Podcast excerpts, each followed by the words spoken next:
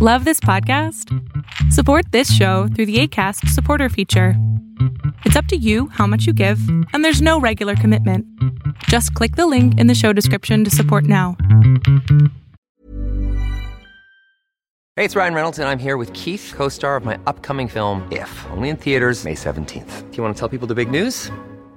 All right, I'll do it. Sign up now and you'll get unlimited for $15 a month in six months of Paramount Plus Essential Plan on us. Mintmobile.com slash switch. Upfront payment of $45 equivalent to $15 per month. Unlimited over 40 gigabytes per month. Face lower speeds. Videos at 480p. Active Mint customers by 531.24 get six months of Paramount Plus Essential Plan. Auto renews after six months. Offer ends May 31st, 2024. Separate Paramount Plus registration required. Terms and conditions apply if rated PG. I'm Sandra, and I'm just the professional your small business was looking for. But you didn't hire me because you didn't use LinkedIn jobs. LinkedIn has professionals you can't find anywhere else, including those who aren't actively looking for a new job but might be open to the perfect role, like me. In a given month, over 70% of LinkedIn users don't visit other leading job sites. So if you're not looking on LinkedIn, you'll miss out on great candidates like Sandra. Start hiring professionals like a professional. Post your free job on linkedin.com/people today. Fiction, science fiction, horror, fantasy, crime, LGBT, thriller. You have now entered the House of Mystery with your hosts, Eric Shapiro, David North Martino, John Copenhaver, and Al Warren. Heard on KCAA 106.5 FM Los Angeles 102.3 FM Riverside. and 1050 AM Palm Springs. Today we're covering true crime, and we'll be covering a, a, a really surprising story uh, from an excellent book uh, I've just been listening to. It's called The Lazarus Files, and it's a cold case investigation. Came out in April of this year, and uh, joining me today is the author of the book, researcher uh, Matthew McGough. Thank you for being here. Thank you so much. Now, Matt, now how did you get into doing this? This is a, a really complex, interesting case, cold case that's lasted for years. Um, what got you into this case? How did you find it? Well, my, my journey uh, investigating this uh, this cold case began about ten years ago. Uh, the uh, the person who committed the murder was an LAPD detective named Stephanie Lazarus, and it was a cold case in that uh, she was not arrested until 2009, but the crime occurred in uh, February of 1986, about 23 years earlier. And it was actually a coincidental meeting that I had with uh, Lazarus, Stephanie Lazarus, the uh, the guilty party, about a year before she was arrested. That that uh, sparked my interest in the case. So so I I actually interviewed her about her uh, uh, about art theft, which was the uh, her last detective assignment before she was arrested, uh, thinking that I was go- going to write a book about art theft, and then it was uh, about a year after our initial conversation that she was arrested for murder. So that really uh, obviously threw me for a loop. Uh, that this uh, veteran female LAPD detective who I sat down with and talked with about art and uh, art theft, uh, you know, was uh, suddenly accused of having committed a horrific murder almost a quarter century earlier. So, uh, obviously had a lot of questions, and that's what set me down this road that led to uh, uh, writing this book. So, so when you um, started going through and getting the information and meeting people and writing the book and, and, and all that, um, how did you find um, the reaction of of people that were close to the case? Well, it's been an ongoing process. Uh, like I said, you know, uh, I really sort of fell down the rabbit hole uh, in June 2009, which was when Stephanie was arrested, and uh, started going down to court, uh, her arraignment and subsequent uh, court court proceedings. She she went to trial in 2012, so it was about a three year period uh, that the case was sort of winding its way through court, and it was through that experience going to court uh, that I got to know many of the people who uh, had been affected by this tragedy, uh, and uh, you know most most significantly the the family of the victim, uh, Sherri Rasmussen.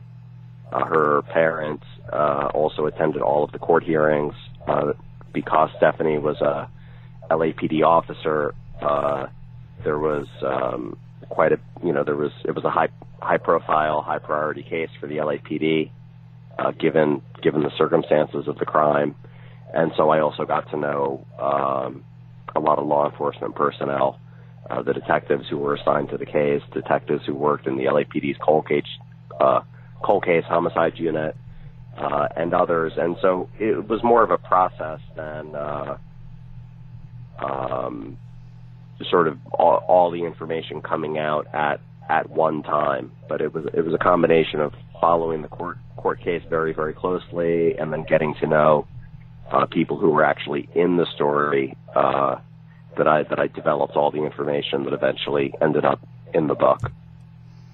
So when you met her and you were talking with her, uh, what did you think of her? Like, uh, would it would was it a real surprise to find out that she was involved in a murder, or were you sort of um, did, what kind of feeling did you get about her? No, I was completely shocked. Uh, uh, she was very cordial. Um, uh, Stephanie had a good reputation uh, as a uh, you know as a detective. I mean, it, it's sort of surprising uh, looking back uh, why someone who was harboring a secret like that, literally having committed a murder uh, some years earlier, and continuing to work as a police officer the entire entire time. Uh, you know why she would have granted an interview with with a journalist like myself, uh, but but she did. Uh, it was a cordial conversation. Uh, in my memory, the most you know uh, vivid thing about it is again that I I interviewed her inside LAPD headquarters. Um, so I certainly you know was not on the lookout for uh, homicide suspects uh, when I was sitting sitting across from her and her partner. Uh, the interview itself wasn't all that memorable, uh, um, but you know it was an interesting thing to uh, talk with a a detective um, about her work. Like I said, in, inside police headquarters. So. Uh, it, it was about a year later when the news broke that she had been arrested that uh, suddenly cast that earlier conversation in a in a very different light. Now she still denies doing it, right? Like she's not, she hasn't admitted to it. No, she's never taken responsibility uh, for the crime. Uh, she did not testify uh, during her trial. Uh, she did not make any uh, statement at all, uh, let alone any express any any remorse or anything prior to her sentencing. So, in fact, Stephanie has made no no public statements uh, at all um, since the day that she was arrested in June 2009. And I, I reached out to her uh, in prison a couple of times, uh, requesting interviews uh, prior, uh, you know, while you know before I finished the book. Um, she she did not respond, which obviously is her her prerogative. Um, but there was quite a quite a lot of information that came in. Uh, about her during the trial, and I was able to uh, interview uh, many of her former colleagues, uh, friends, and family members. Uh, so, you know, yeah. uh, that's how I was able to fill in as, as much as I could about her um, perspective. Now, now, um, how how was that perceived by her family? Did it, now did her friends and colleagues, people that worked with her in the police department, and uh, any family or anything like that. Now, they did, did they support her and believe she was innocent, or were they kind of not sure, or they were totally uh, uh thought she did it?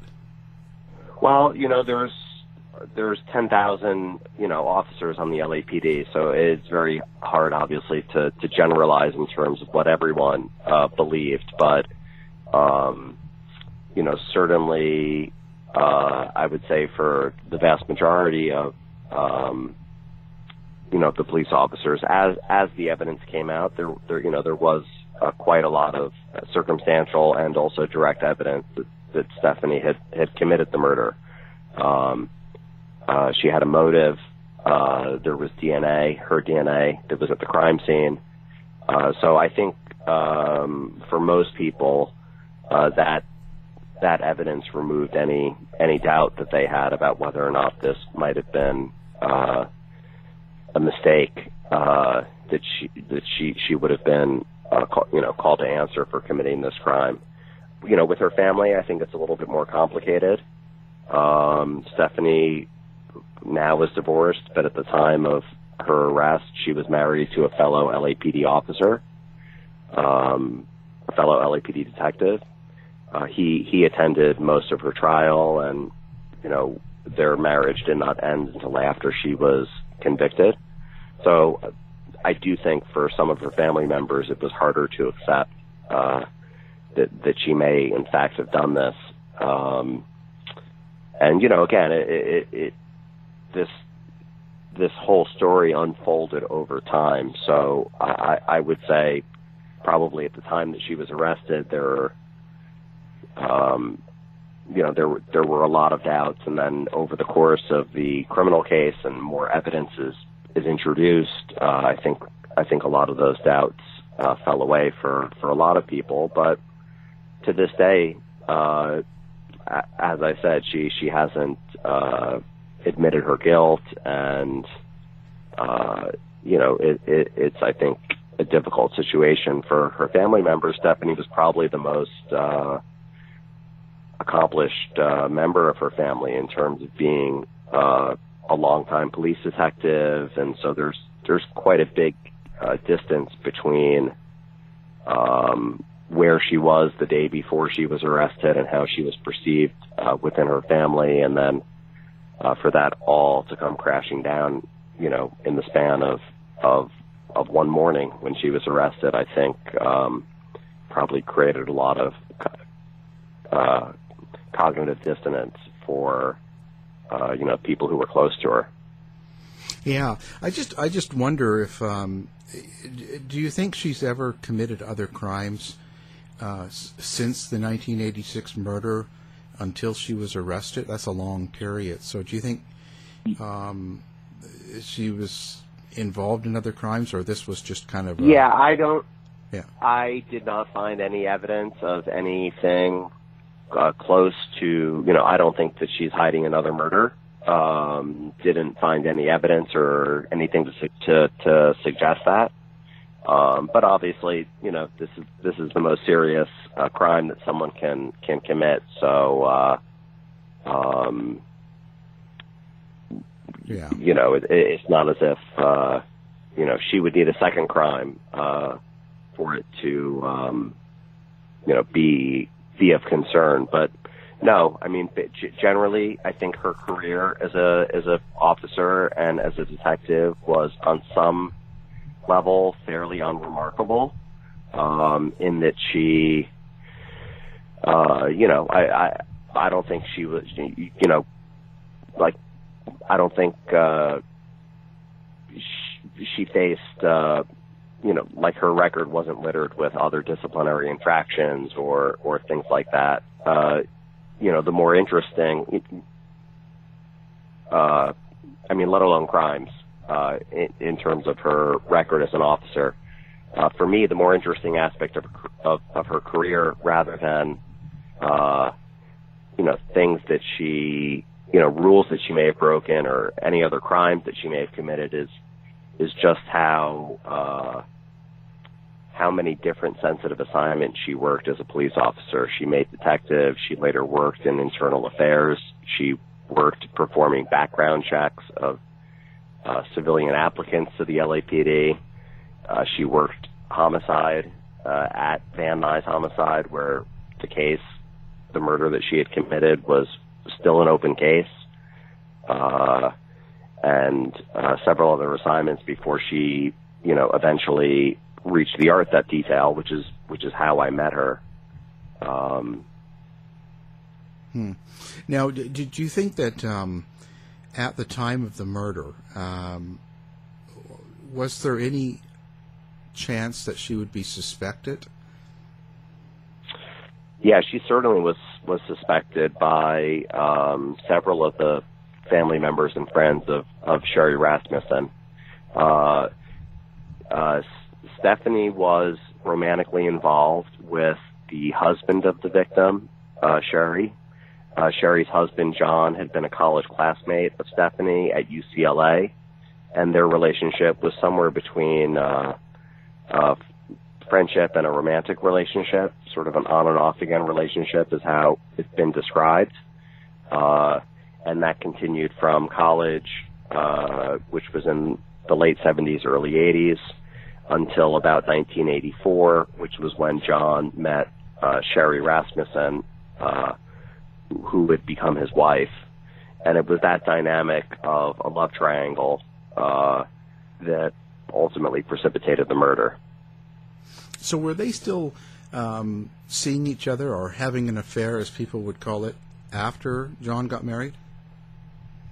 Uh, yeah, again, the uh, listeners can, uh, you know, hopefully, you know, well, they can find more details and dates uh, about this within the book. But yeah, there, there, you know, as more details came out during the trial, it, it became apparent that uh, the romantic relationship between John and Stephanie uh, did not have a clean break, uh, and that in fact uh, John and Stephanie had gotten together uh, uh, during his engagement to Sherri, uh, and then in fact se- uh, several years after the murder committed.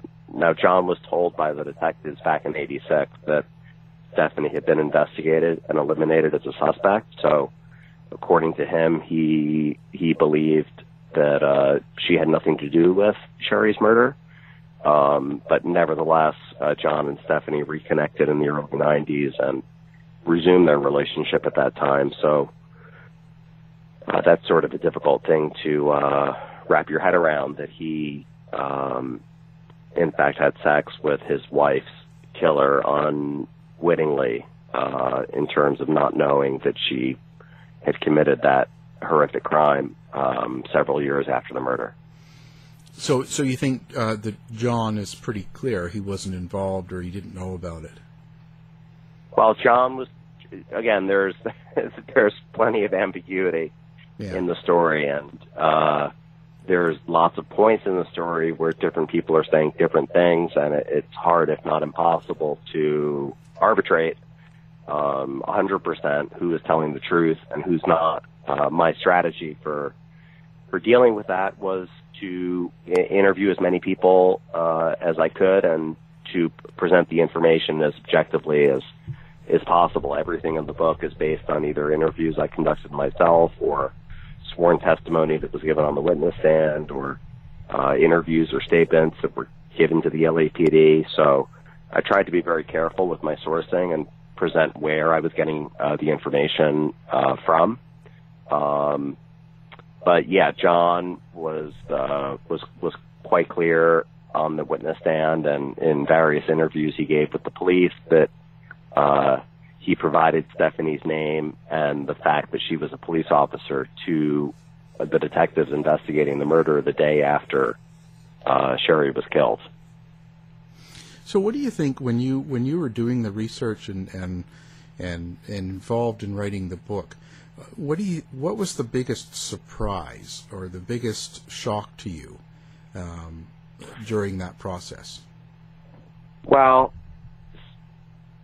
the day Stephanie was arrested was a pretty big shock, obviously, just because, uh, again, I had met uh, this woman, had a cordial conversation with her, lasted more than an hour, exchanged business cards, uh, and then to find out that uh, she was stood accused of committing a horrific murder uh, so many years earlier, and uh, had not only possibly gotten away with it, but had been a police officer uh, that entire time. Uh, th- th- I would that would probably rank as as the biggest shock uh, um, throughout this uh, experience of researching and writing this book. But uh, there were many others, and it's been sort of a journey and uh, process of learning and discovering more all the way along. So I, there were a lot of uh, things that I didn't know about how uh, cold cases are investigated, uh, the history of the LAPD's cold case unit, how it is that different cold cases are prioritized, how this case was uh, solved, and uh, so many different wrinkles, um, policies, procedures, um, different perspectives of people in the story. I mean, it, it's there's uh, the surprises are are, are um, they're endless. You know, endless. Yeah, and and continuing. I feel like I, even since the book has been out over the last few weeks, I've been hearing from quite a few people who uh, either worked with Stephanie over the years or um, have their own uh, perspectives or experiences that they've shared, and that that's new information to me. Um, maybe if I get to revise the book when there's uh, a paperback edition, I'll be able to uh, um, fold fold some of that new info in. But yeah, I mean, it's sort of crazy. Even ten years into uh, digging into this story, I, I'm still still learning new uh, new details. It feels like almost every day. Yeah. So, uh, do we know why why she committed this crime? I mean, if, if she's denying it and not admitting it, you're not getting it from her. And I guess the obvious thing would be because uh, John had married this Sherri Rasmussen. So, I mean, that would be kind of the guesswork I would have. Uh, do you think that's that's why she did this? Yeah, I mean, it's pretty clear uh, what what the interpersonal dynamics were leading up to the murder. Uh, in that it was a love triangle, and that Stephanie had a broken heart. Uh, one of the, the pieces of evidence that came in during the trial, uh, which I, I quote from quite a bit in the book, is uh, a diary that Stephanie actually kept uh, back in the uh, mid 1980s. Uh, at the time the murder was committed, uh, Stephanie was a uh, LAPD patrol officer. She had joined the LAPD in 1983, so had about three years on the job, and she had a practice of keeping a uh, a diary uh, of her activities on duty. Uh, whenever she worked, uh, she uh, sort of wrote down a, a narrative of who her partner was, what she had done on duty that day. So I had a pretty remarkable record of um, what she had been up to on the job and in her own voice um, from about 12 to 18 months prior to the murder, uh, running uh, through the day of the murder, and then about six months afterwards. So uh, that information sort of sort of uh, make clear the degree to which uh, Stephanie felt uh, left behind, um, heartbroken um, by the fact that John had uh, met someone else and had decided to marry her. And I think that was uh, something that, that built inside of uh, Stephanie, um, you know, right up right up until the day of the murder. And uh, it's clear, you know, also other conversations that Stephanie had with with friends where she she uh, confessed her heartbreak to them that uh, you know that there not only was there direct evidence, but you know there was quite a bit of circumstantial evidence uh, in terms of her motive to, to support why why she um, did this. Well, you know, you, you mentioned how okay, so you know it's a triangle relationship, and uh, she was heartbroken that John had married Sherri, and um, so in essence, that's what that's what we're kind of suggesting is why she killed Sherri. And then you say that the two of them, John and um, Stephanie, hooked back up after the after the murder was committed, uh, like down the road. Um, did John and, and Stephanie end up married, or did they end up together then? Like, or if not, how come?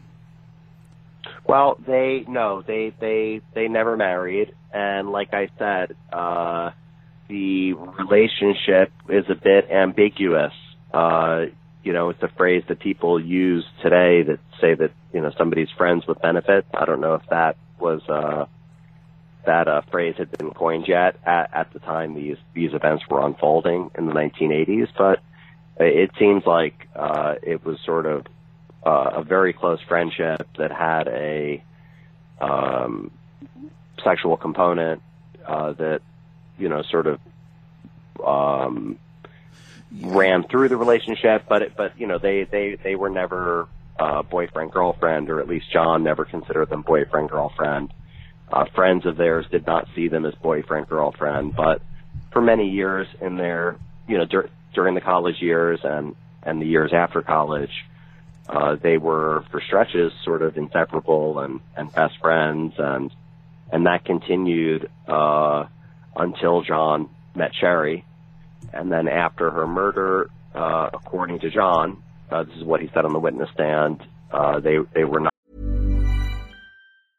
Hey, I'm Ryan Reynolds. At Mint Mobile, we like to do the opposite of what Big Wireless does. They charge you a lot, we charge you a little. So naturally, when they announced they'd be raising their prices due to inflation, we decided to deflate our prices due to not hating you.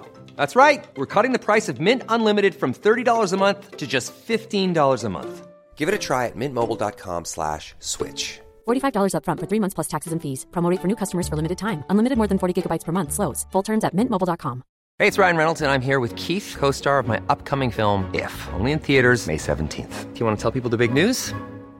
All right, I'll do it. Sign up now and you'll get unlimited for $15 a month in six months of Paramount Plus Essential Plan on us. Mintmobile.com slash switch. Upfront payment of $45 equivalent to $15 per month. Unlimited over 40 gigabytes per month. Face lower speeds. Videos at 480p. Active Mint customers by 531.24 get six months of Paramount Plus Essential Plan. Auto renews after six months. Offer ends May 31st, 2024. Separate Paramount Plus registration required. Terms and conditions apply if rated PG. I'm Sandra, and I'm just the professional your small business was looking for. But you didn't hire me because you didn't use LinkedIn jobs. LinkedIn has professionals you can't find anywhere else, including those who aren't actively looking for a new job but might be open to the perfect role, like me.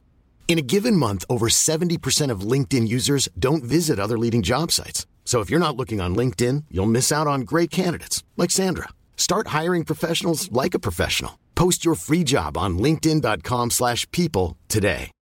Millions of people have lost weight with personalized plans from Noom, like Evan, who can't stand salads and still lost 50 pounds. Salads, generally, for most people, are the easy button, right? For me, that wasn't an option. I never really was a salad guy. That's just not who I am. But Noom worked for me. Get your personalized plan today at Noom.com. Real Noom user compensated to provide their story. In four weeks, the typical Noom user can expect to lose one to two pounds per week. Individual results may vary. not in contact for some time. He had been told by the detective that Stephanie was not involved in the murder, and so I think, uh, again, according to John, that's what um, he believed to be true. And then it was a couple years after that that they uh, reconnected. John admitted on the witness stand that uh, the romantic relationship resumed in the early 90s. That's probably five or six years after the murder. And then a year or two after that, uh, coincidentally, uh, both John and Stephanie met other people who, who they would eventually marry. So, so by the mid 90s, Stephanie is, is married to, uh, um, the fellow police officer, uh, who she stayed with, um, through the end of her arrest. And John had also, uh, remarried, um, to a woman with whom he started a family and, uh, remains married to today. Yeah, I, I, I just uh, yeah I see that, but I just I just find that strange because in her mind, if she actually went out and killed this Sherri because she felt, you know, um, Sherri was taking John away from her, and um, she wanted more of him or wanted to be around him more, you would think after the murder she would work at getting back together with him. Yeah, again, it it is. I would agree with you. It is strange, and and it's hard to know exactly what is what was going on inside that relationship. Uh, what John um, may have suspected, but uh, was unwilling to admit, maybe even to himself. Um, uh, there were certainly a lot of people around Sherri, particularly her parents and her girlfriends, uh, to whom she had confided uh, series of troubling incidents involving John's ex-girlfriend. Uh, Sherri felt like she was being uh, uh, followed. Uh, Stephanie once came to Sherri's workplace and confronted her in her office, said something like, uh, "If I can't have John, no one, um, no one can." And uh, uh, Sherri felt, I think, quite, uh, uh, you know, somewhere on the spectrum between, uh, you know, threatened, uh, harassed, uh, annoyed uh, by this ex-girlfriend of John enough that she told uh, her parents and close girlfriends about it um, prior prior to her murder. Um, and quite a bit of that information was communicated to the detectives investigating the case, but um, none of that information was documented in the police records, and uh, again, uh, th- these are things that ended up having, uh, um, you know, the, the the passage of time only only compounded the mistakes that were made early early in the investigation. Uh, What do you hope people get out of the book? Like, what what do you want? Uh, is there a story that you want them to to get, or um, some sort of meaning? Um, what what would be your your thought on what? Well, I guess the reason that it, it what sustained me the entire time I was working on it, because again, I, I didn't know what I was in for when I started working on this. If you go back to my explanation of how this all started, I sat down with with this uh, police detective and interviewed her about art theft, and then a year later, found out that sh- she had been arrested for murder. So that, that was a pretty good hook. Uh, um, and a pretty interesting story to to get into it. Uh, what I what I didn't realize at the beginning, and what became more important to me over time, was understanding uh, how the police department works, uh, how these cases are investigated, and uh, where the mistakes may have been made in this case. I mean, I think it's you don't get more more serious crime uh, than murder. The fact that a police officer committed a murder got away with it for so many years, that's obviously a really grave um, failure institutionally on the part of, of the LAPD. And uh, when Stephanie was arrested, the parents of the victim, uh, Nels and Loretta Rasmussen, uh, they gave a press conference where they uh, intimated that uh, although they were happy with the LAPD of 2009 and the job they had done bringing Stephanie to justice, they had very serious uh, questions and concerns about what had been done in 1986 and whether there had been uh, a cover-up uh, based on Stephanie's status as a police officer and the information that had been provided to the detectives back in 86 and the family felt as though the investigation may have been steered away from Stephanie because she was a police officer. And uh, the LAPD uh, promised an investigation into what went wrong, but uh, as time passed, and again, I was sort of investigating what had happened myself uh, at the same time that uh, uh, the LAPD had claimed to be doing its own investigation, but pretty much none of the people who I spoke with involved in the case had been contacted by the LAPD. And after a few years, when Stephanie was convicted, the LAPD announced that their investigation had found no evidence of a cover up. But uh, I question how the department could know that when they hadn't interviewed anyone, apparently. Because again, if if they had been uh, doing a thorough investigation of what went wrong, I would have expected that we would have been interviewing the same people. Instead, it seemed as if I was the only one who was interviewing anyone, um, even while the department was was claiming publicly that uh, you know the the Rasmussen's accusation had been investigated and uh, you know the department had you know determined that there was no intentional cover up. So again, for for there to be a failure as serious as uh, missing a murderer in their midst for more than 20 years, especially when you know the family is um, claiming that that they identified uh, the killer to the detectives directly the day after the murder in 1986. Um, you know that that sh- that should not happen, uh, and it should not be. And if you're going to have a an institutional failure as grave as this one, I think it's incumbent on the institution to uh, draw some lessons, uh, identify what the mistakes were, um, uh, you know, so that nothing like this could ever happen again. So I think that desire for, you know, the full truth and um, accountability. I think accountability is a goal that, again, it's it's not in my control. Uh, it, it, it would that has to come from inside the LAPD. Um, but yeah, it, it was it was uh, it was clear that uh, you know th- this was a serious failure, and I wanted to do as as as thorough an investigation as I was capable of to get the facts on the table and uh, hopefully um, set up the conditions such that something like this is is less likely to happen um, Hmm. in the future ever again. So, so you're thinking that the actual 1986 investigation was more of a failure than a cover-up?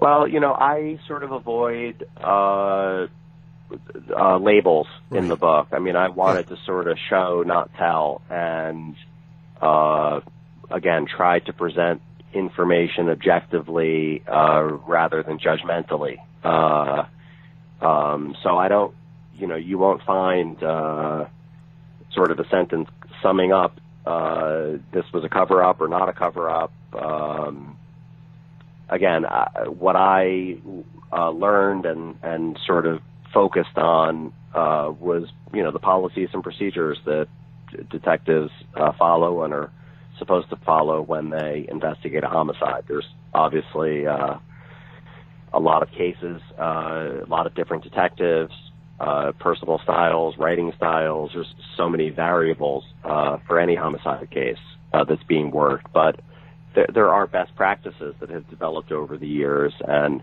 what became clear to me as I dug deeper into this case was that uh, some of the, the biggest missed oppor- opportunities, uh, chances where the case could have been uh, resolved much sooner than it was, uh, those sort, sort of lined up with uh, the times that uh, you know policies and procedures were not followed, and so it was interesting to me to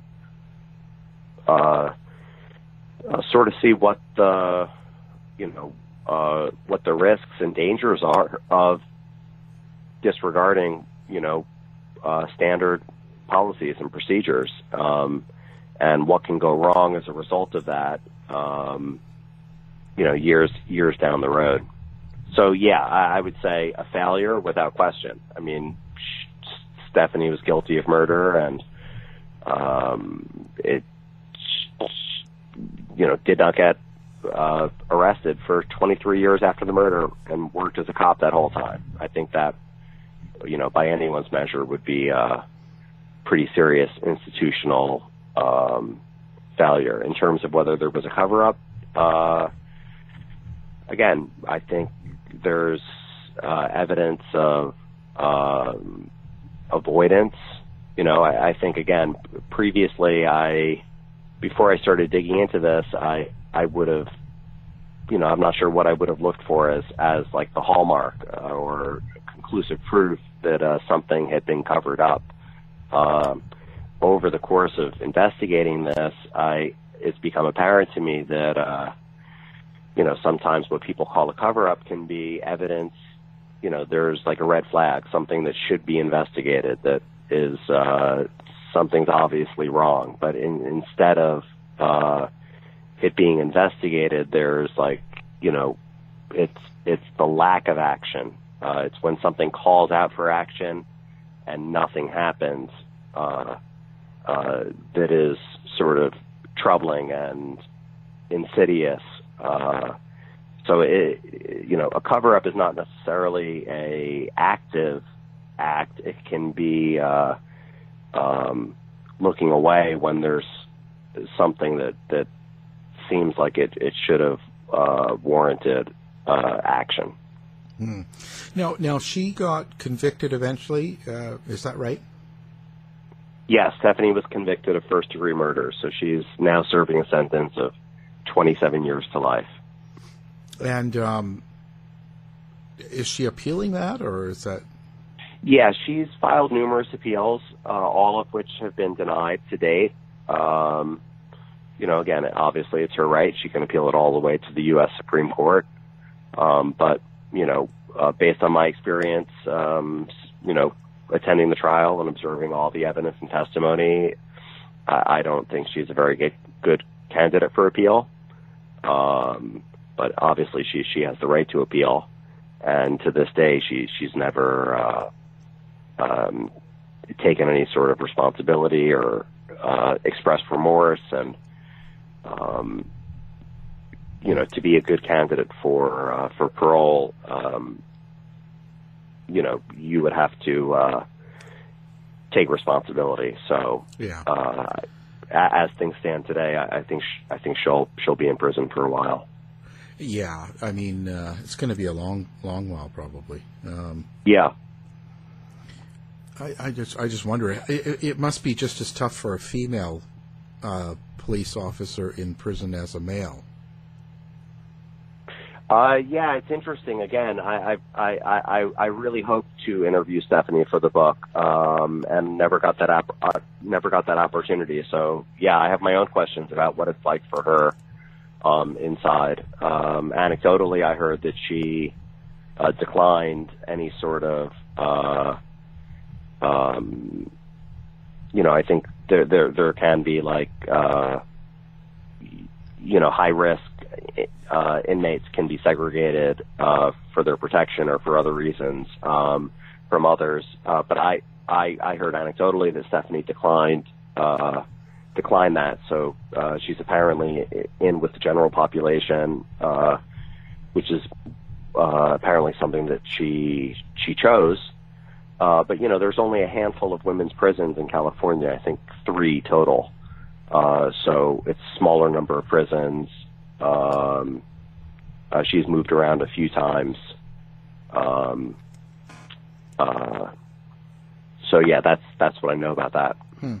During the trial, um, how did she appear? Like, was she um, aggressive? I mean, I know she didn't testify, but when she was sitting with her counsel and stuff during the trial, did yeah, she, not aggressive. no.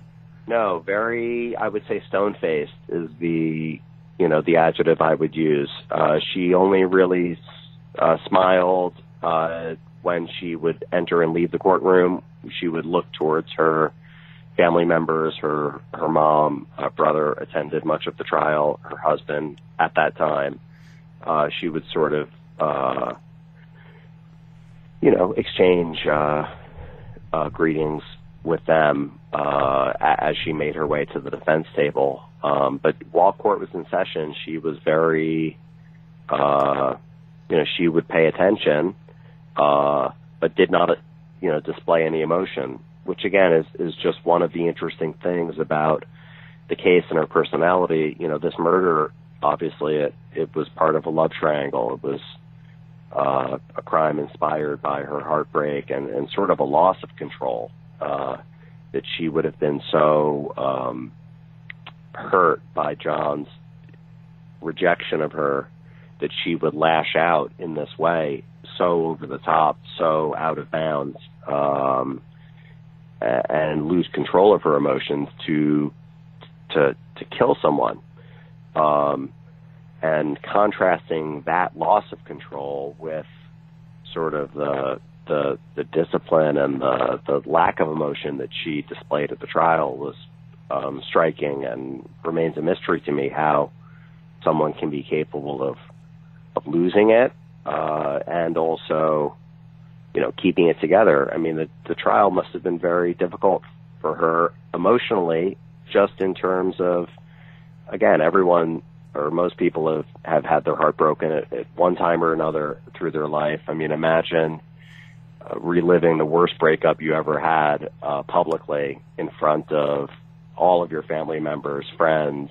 Uh, I imagine some days of the trial were extraordinarily humiliating and painful for her, but she never uh, showed any emotion during any of those uh, um, moments, uh, even when it was detailing you know, her extreme heartbreak back in the 1980s.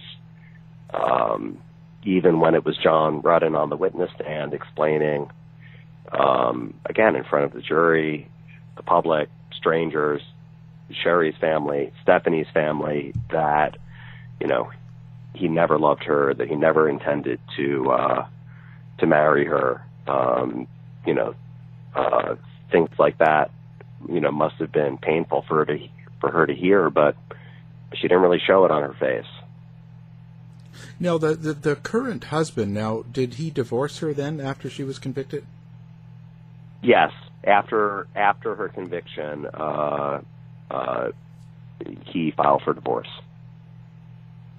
And as, as far as I know, he, he, he remains an LAPD officer. So again, this was like a very complicated, painful case uh, politically within the LAPD.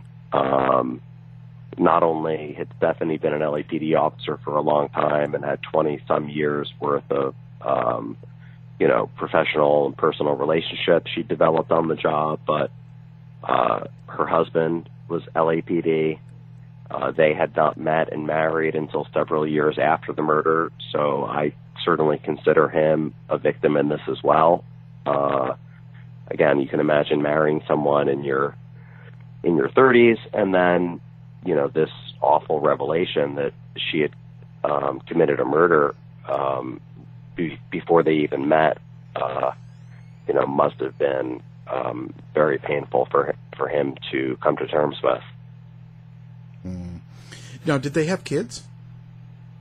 Uh, yeah, they adopted a little girl in around 2006, so a few years before Stephanie was was uh, was arrested. Hmm. I, I, imagine that's really hard on on the family then, like that. Hmm.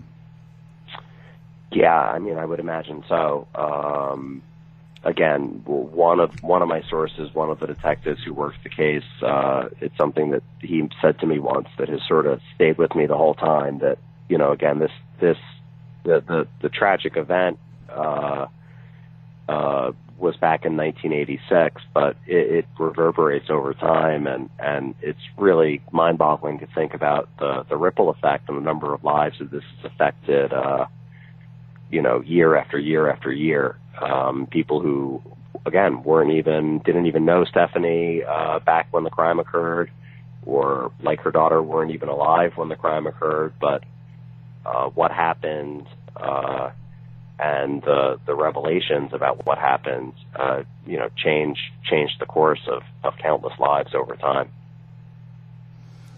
Wow. Uh, so, how did you get a chance to talk to her parents or her mother or her family like that? Uh, no, uh, I I spoke to Stephanie's brother, uh, Stephen. Um, you know, which was interesting to hear a little bit more about, uh, you know, their their upbringing. Uh, but yeah, I mean, again, I, I tried to, I, I requested interviews from, uh, you know, pretty much everyone, uh, but couldn't force people to come to the table. So, uh, you know, the the most significant characters in the story who I, I was not able to talk to were, I would say, probably Stephanie and John. Uh, but in both cases, you know, I was able to use other methods of reporting, uh, statements that they had given, um, or interviews with people who knew them uh, at the time, and uh, tried to fill in as much of the story as I could. Uh, that way, even though I couldn't speak to um, them myself. Hmm. So, what have you got planned next? After now that you finish this book, where do you plan on going? Well, I do have I have an idea for you know there was a, there was a one of the LAPD's cold case detectives, a, a guy named Rick Jackson, uh, who's a pretty uh, remarkable person. Uh, uh, he, he he's now retired, but had a fascinating career solving uh, homicide cases for the LAPD. Uh, he, he he solved a case back in the early '90s that uh, he thought would always make a great book, but uh, he's not a writer. He asked me whether I'd be interested in uh, writing it with him, and I think that sounds pretty fun. So, um, you know, it'll probably be uh, a couple of years before that's out, but uh, you can stay tuned for another uh, um, true story of uh, LAPD, LAPD homicide detectives. Uh, um, hopefully, hopefully not not too long. Wow. Now, do you have a website or a place that people can reach you?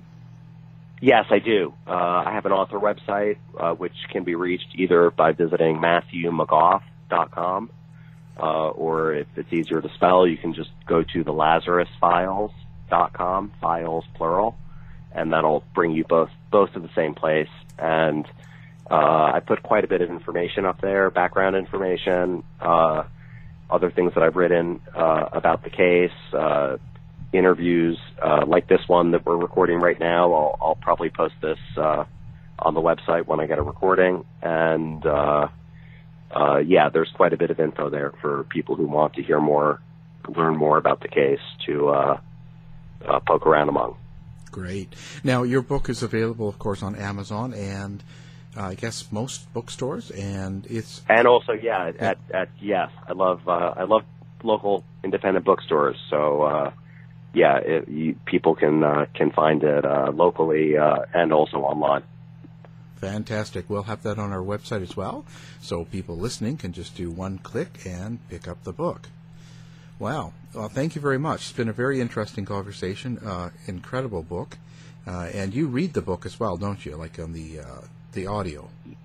Yeah, that was an interesting experience. I, I, I was asked to do that. I, I didn't know exactly what I was in for. I mean, the book is is uh, is quite lengthy, uh, and it ended up. I thought it was going to be a couple of days to uh, to read this No. thing for the audiobook. It ended up taking more than three weeks, uh, and it's I think something like twenty seven hours long. So uh, yeah, anybody who has a long commute or cross country drive or something like that, uh, um, hopefully they'll they'll uh, check it out. Yeah, that's the way to go. I, I, that's the way I go now. That's all I do. Um, yeah, it, it was a good experience reading it. It was it was it was very interesting. Uh, um, um, so yeah, I'm I'm glad that that's out there and and in my own voice. Yeah, yeah, a lot of work. Well, it's been interesting. Thank you very much for taking the time to uh, be. on Thank you show. so much, Al. This was re- really a pleasure. To find out more about our show, guests, or to listen to past shows from our archive, please go to www.houseofmysteryradio.com. Show's over for now. Was it as good for you as it was for me? Well, good night. This has been a production of Something Weird Media. I'll be back. You've been listening to the House of Mystery radio show. To find out more about our guests, hosts, or shows, go to www.houseofmystery.com. Show's over for now. Was it as good for you as it was for me? Well, good night. This has been a production of Something Weird Media. I'll be back.